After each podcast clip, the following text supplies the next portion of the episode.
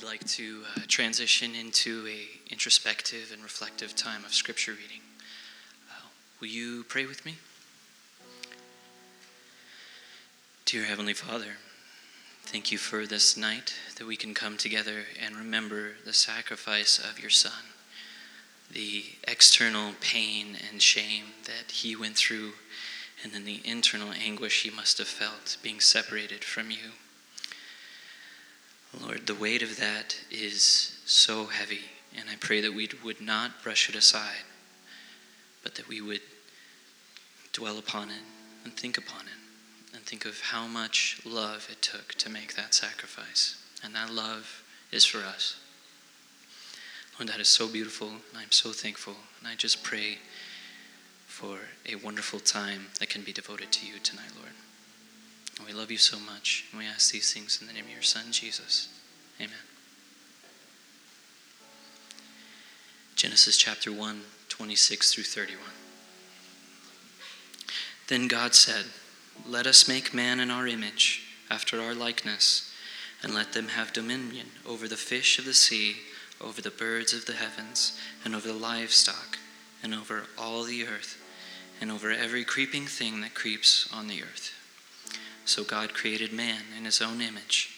In the image of God, he created them. Male and female, he created them.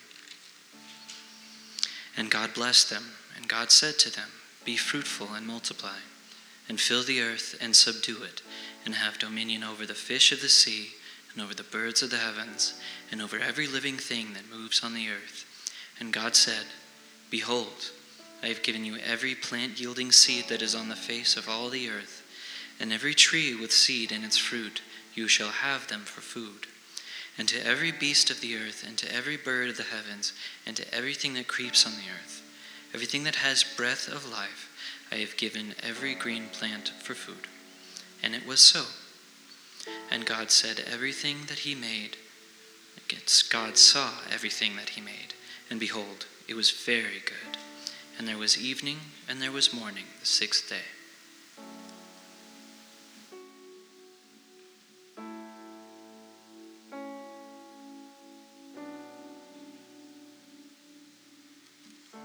Genesis chapter 3, verses 1 through 15.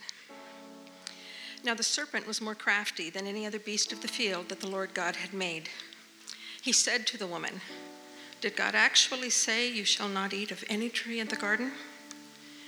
And the woman said to the serpent, We may eat of the fruit of the trees of the garden, but God said, You shall not eat of the fruit of the tree that is in the midst of the garden, neither shall you touch it, lest you die. But the serpent said to the woman, You will not surely die, for God knows that when you eat of it, your eyes will be opened, and you will be like God, knowing good and evil. So when the woman saw that the tree was good for food, and that it was a delight to the eyes, and that the tree was to be desired to make one wise, she took of its fruit and ate. And she also gave some to her husband who was with her, and he ate.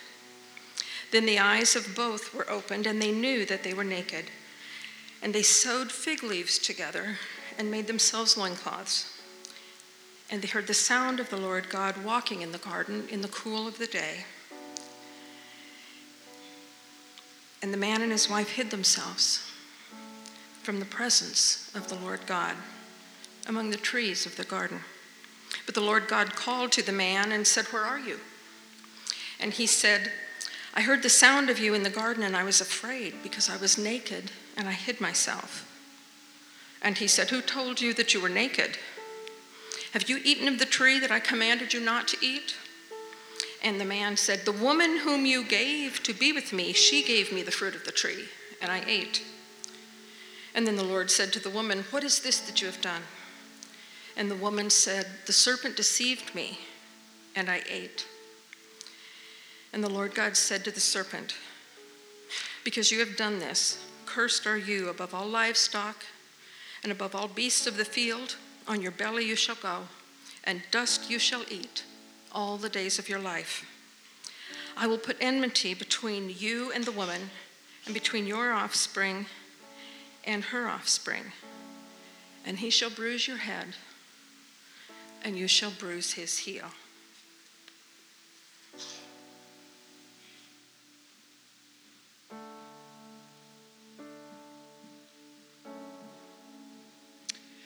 Hey, y'all.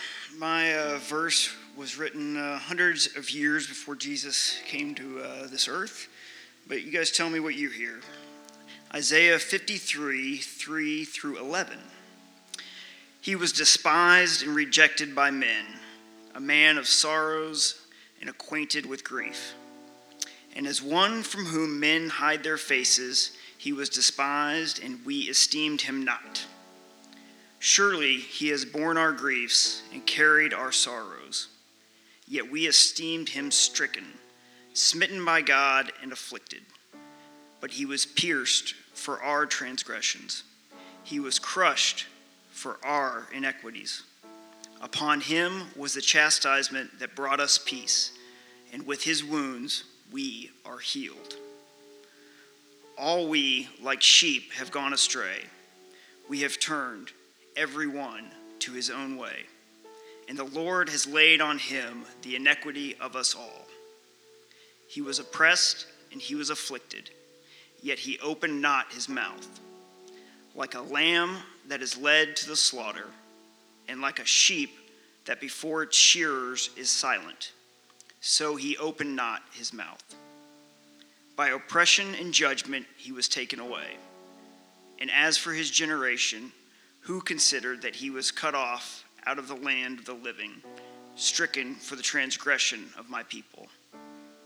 And they made his grave with the wicked and with a rich man in his death, although he had done no violence, and there was no deceit in his mouth. Yet it was the will of the Lord to crush him. He has put him to grief. When his soul makes an offering for guilt, he shall see his offspring he shall prolong his days. The will of the Lord shall prosper in his hand. Out of the anguish of his soul he shall see and be satisfied. By his knowledge shall the righteous one, my servant, make many to be accounted righteous, and he shall bear their iniquities.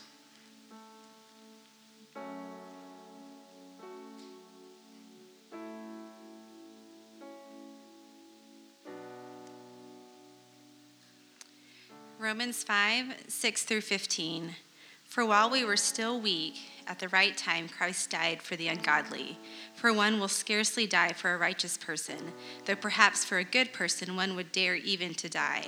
But God shows his love for us, in that while we were still sinners, Christ died for us. For, for therefore, we have now been justified by his blood. Much more shall we be saved by him from the wrath of God. For if while we were enemies, we were reconciled to God by the death of his Son, much more now that we are reconciled, shall we be saved by his life. More than that, we also rejoice in God through our, our Lord Jesus Christ, through whom we now have received reconciliation. Therefore, just as sin came into the world through one man, and death through sin, and so death spread to all men because all sinned. For sin indeed was the world before the law was given, but sin is not counted where there is no law. Yet death reigned from Adam to Moses, even over those sinning was not like the transgression of Adam, but was a type of the one who was to come. But the free gift is not like the trespass. For if many died through one man's trespass, much more have the grace of God and the free gift by the grace of the one man, Jesus Christ, abounded for many.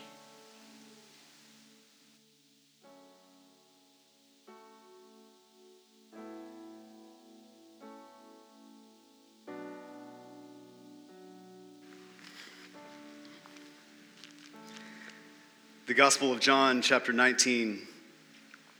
So they took Jesus, and he went out bearing his own cross to the place called the place of a skull, which in Aramaic is called Golgotha.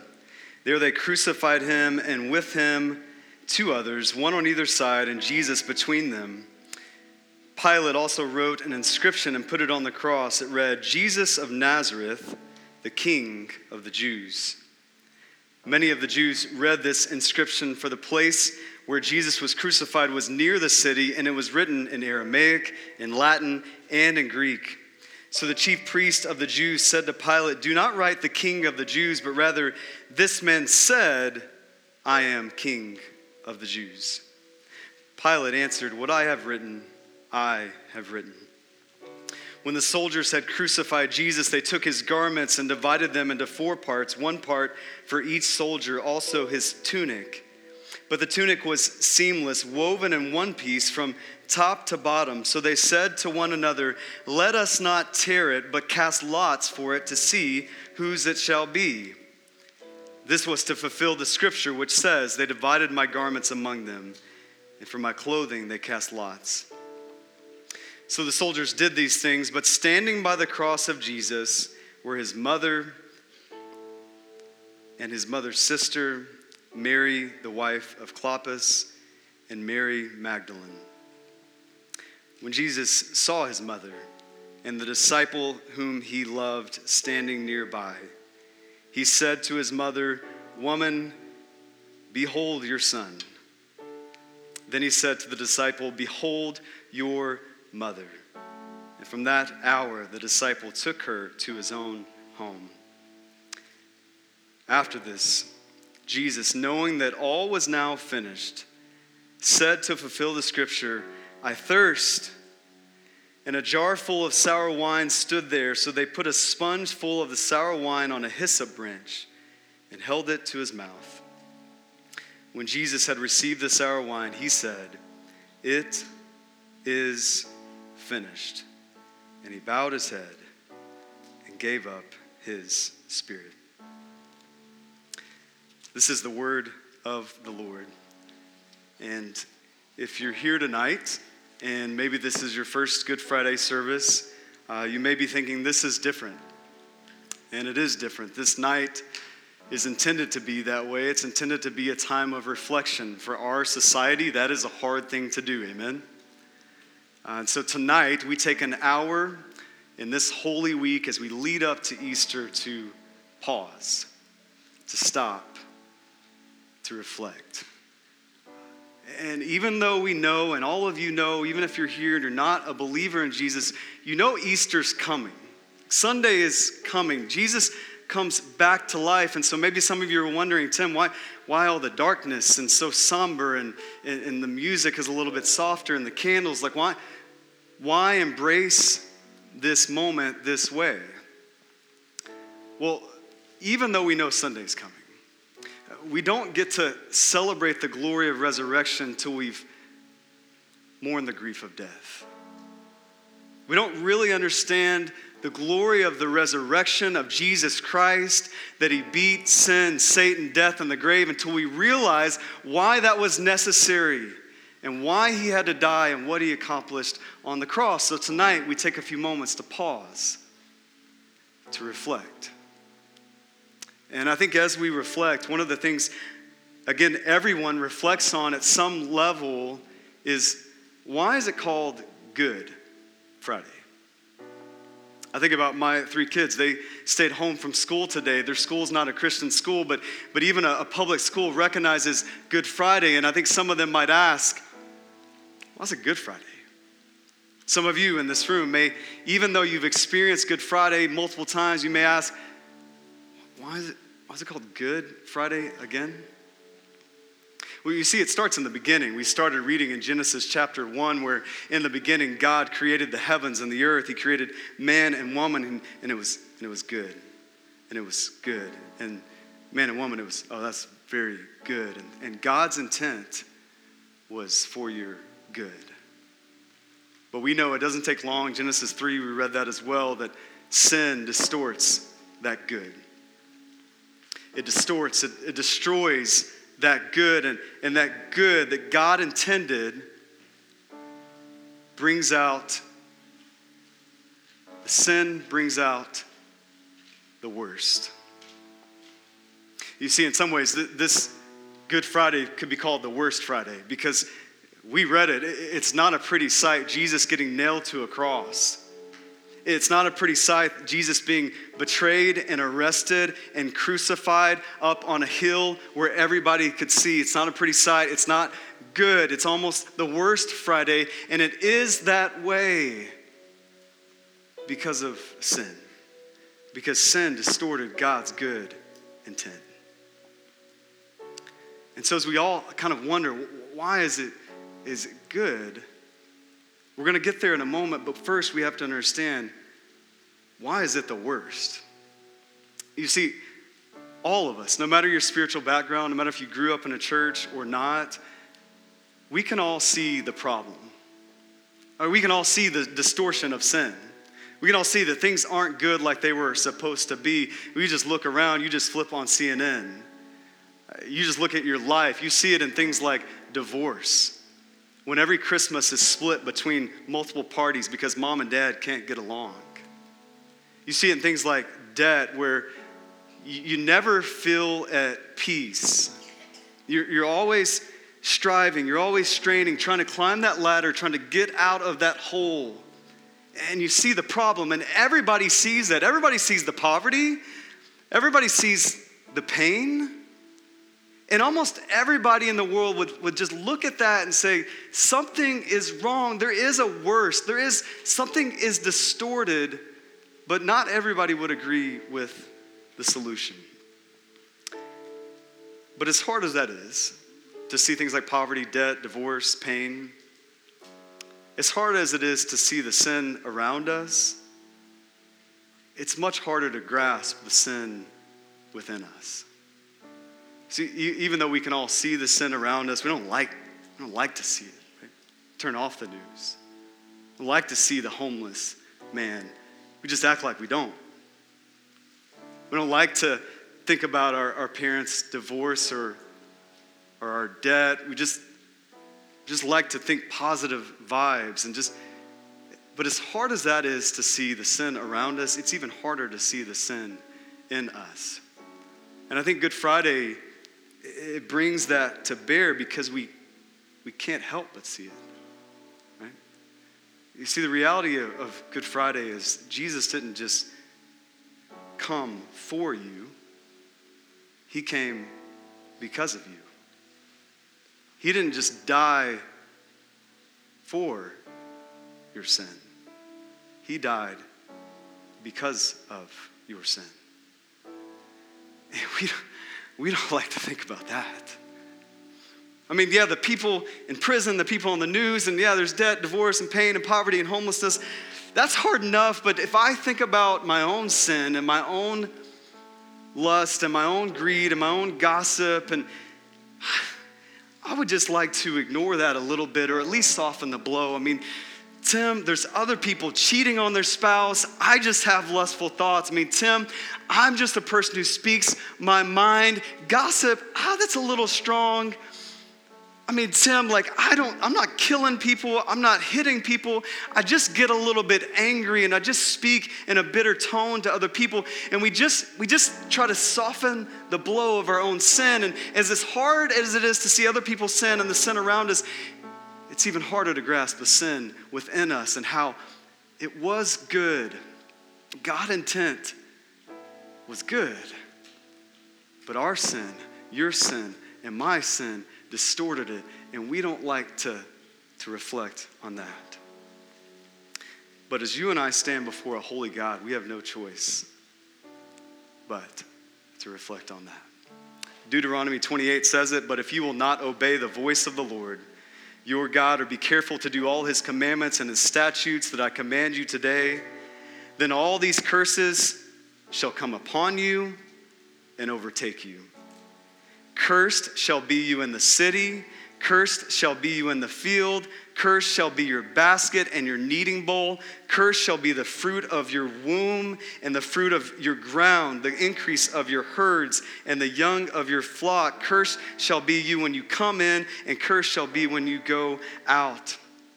That we see as as we realize sin, not just around us, but in us, that Jesus didn't just come for us, but because of us, as we start to wrestle with the pain of that, we begin to realize that sin doesn't just bring out the worst of humanity, it brings out the wrath of a holy God.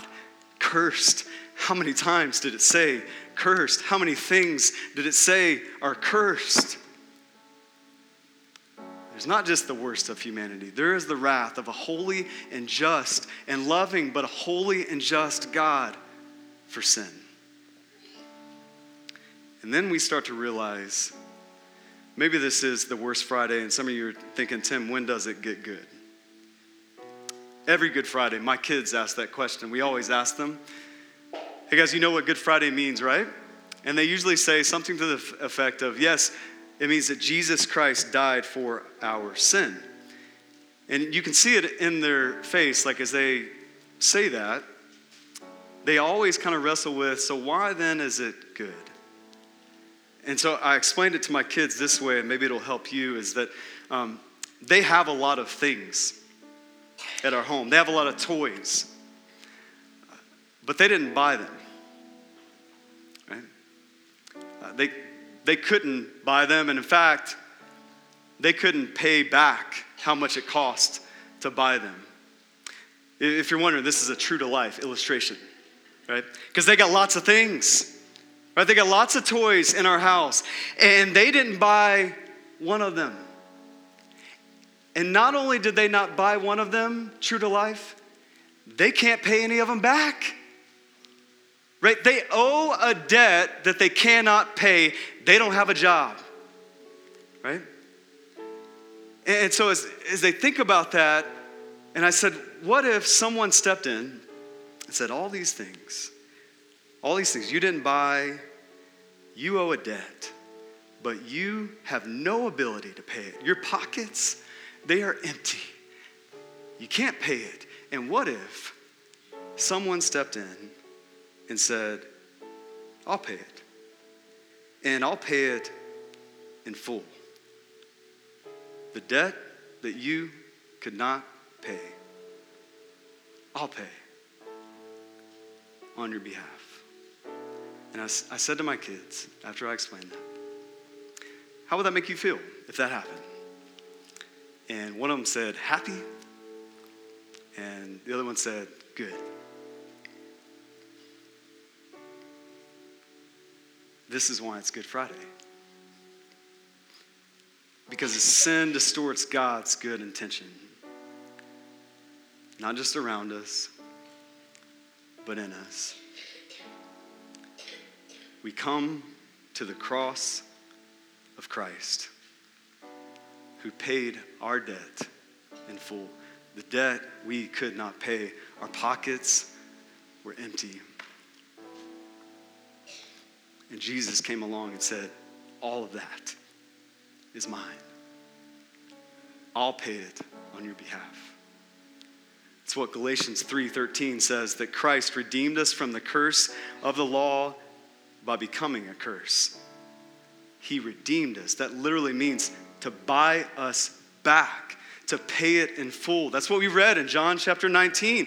It is finished. That didn't just mean that Jesus was done dying on the cross, it meant that sin is finished, the debt is finished, that it's redeemed by the blood of the cross. It's finished. And some of us may think, well, Tim, how, is that possible? How is one person able to cover all of that debt? I mean, there is a lot of debt around us, there is a lot of debt within us. How is Jesus able to do that? It's because, as the graphic shows tonight, worthy is the Lamb who was slain. Revelation 5. You see, Jesus is the perfect and the permanent sacrifice for sin. He, he's the worthy one that could take all of that debt, all the sins you've committed, all the, the lustful thoughts, or all the adultery, or all the gossip, or all the greed, all the sins you've committed, all the ones you've forgotten. And he's worthy. Worthy is the Lamb who was slain, the perfect, the permanent sacrifice for all of your sin and all of my sin. This is when Good Friday turns from the worst Friday to Good Friday to the best Friday in all of history. That because Jesus is the worthy, perfect, permanent sacrifice, he doesn't just pay your debt, he credits your account. 2 Corinthians 5 said, says this He made him who knew no sin so that you might become not the regular, not the respectable one. He made him who knew no sin to be sin on your behalf so that you may become not regular, not even respectable, so that you may become the righteousness of God in Christ.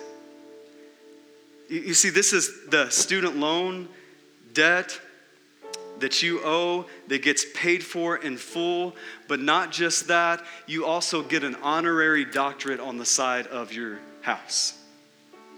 Right? This isn't just a debt being canceled. You're credited the righteousness of God because worthy is the Lamb who was slain, because he was the perfect, the permanent sacrifice for sin. So I want you to let this sink in. I want you to reflect on this that, that Jesus doesn't just pay your debt, although he does. He credits you his righteousness. He doesn't just remove the death sentence and put you in prison. No, scripture tells us he brings you from death to life and he gives you life in abundance. He, he doesn't just remove you from a condemned state and say, well, yeah, just sit over here like I'm okay with you now. No, he re- removes you from a condemned state to the place of a, a child. He doesn't just cancel a debt, he credits you. It's, it's not the worst Friday, it's not even Good Friday, it's the most amazing Friday in all of history. Now, imagine realizing that and still trying to pay off your debt.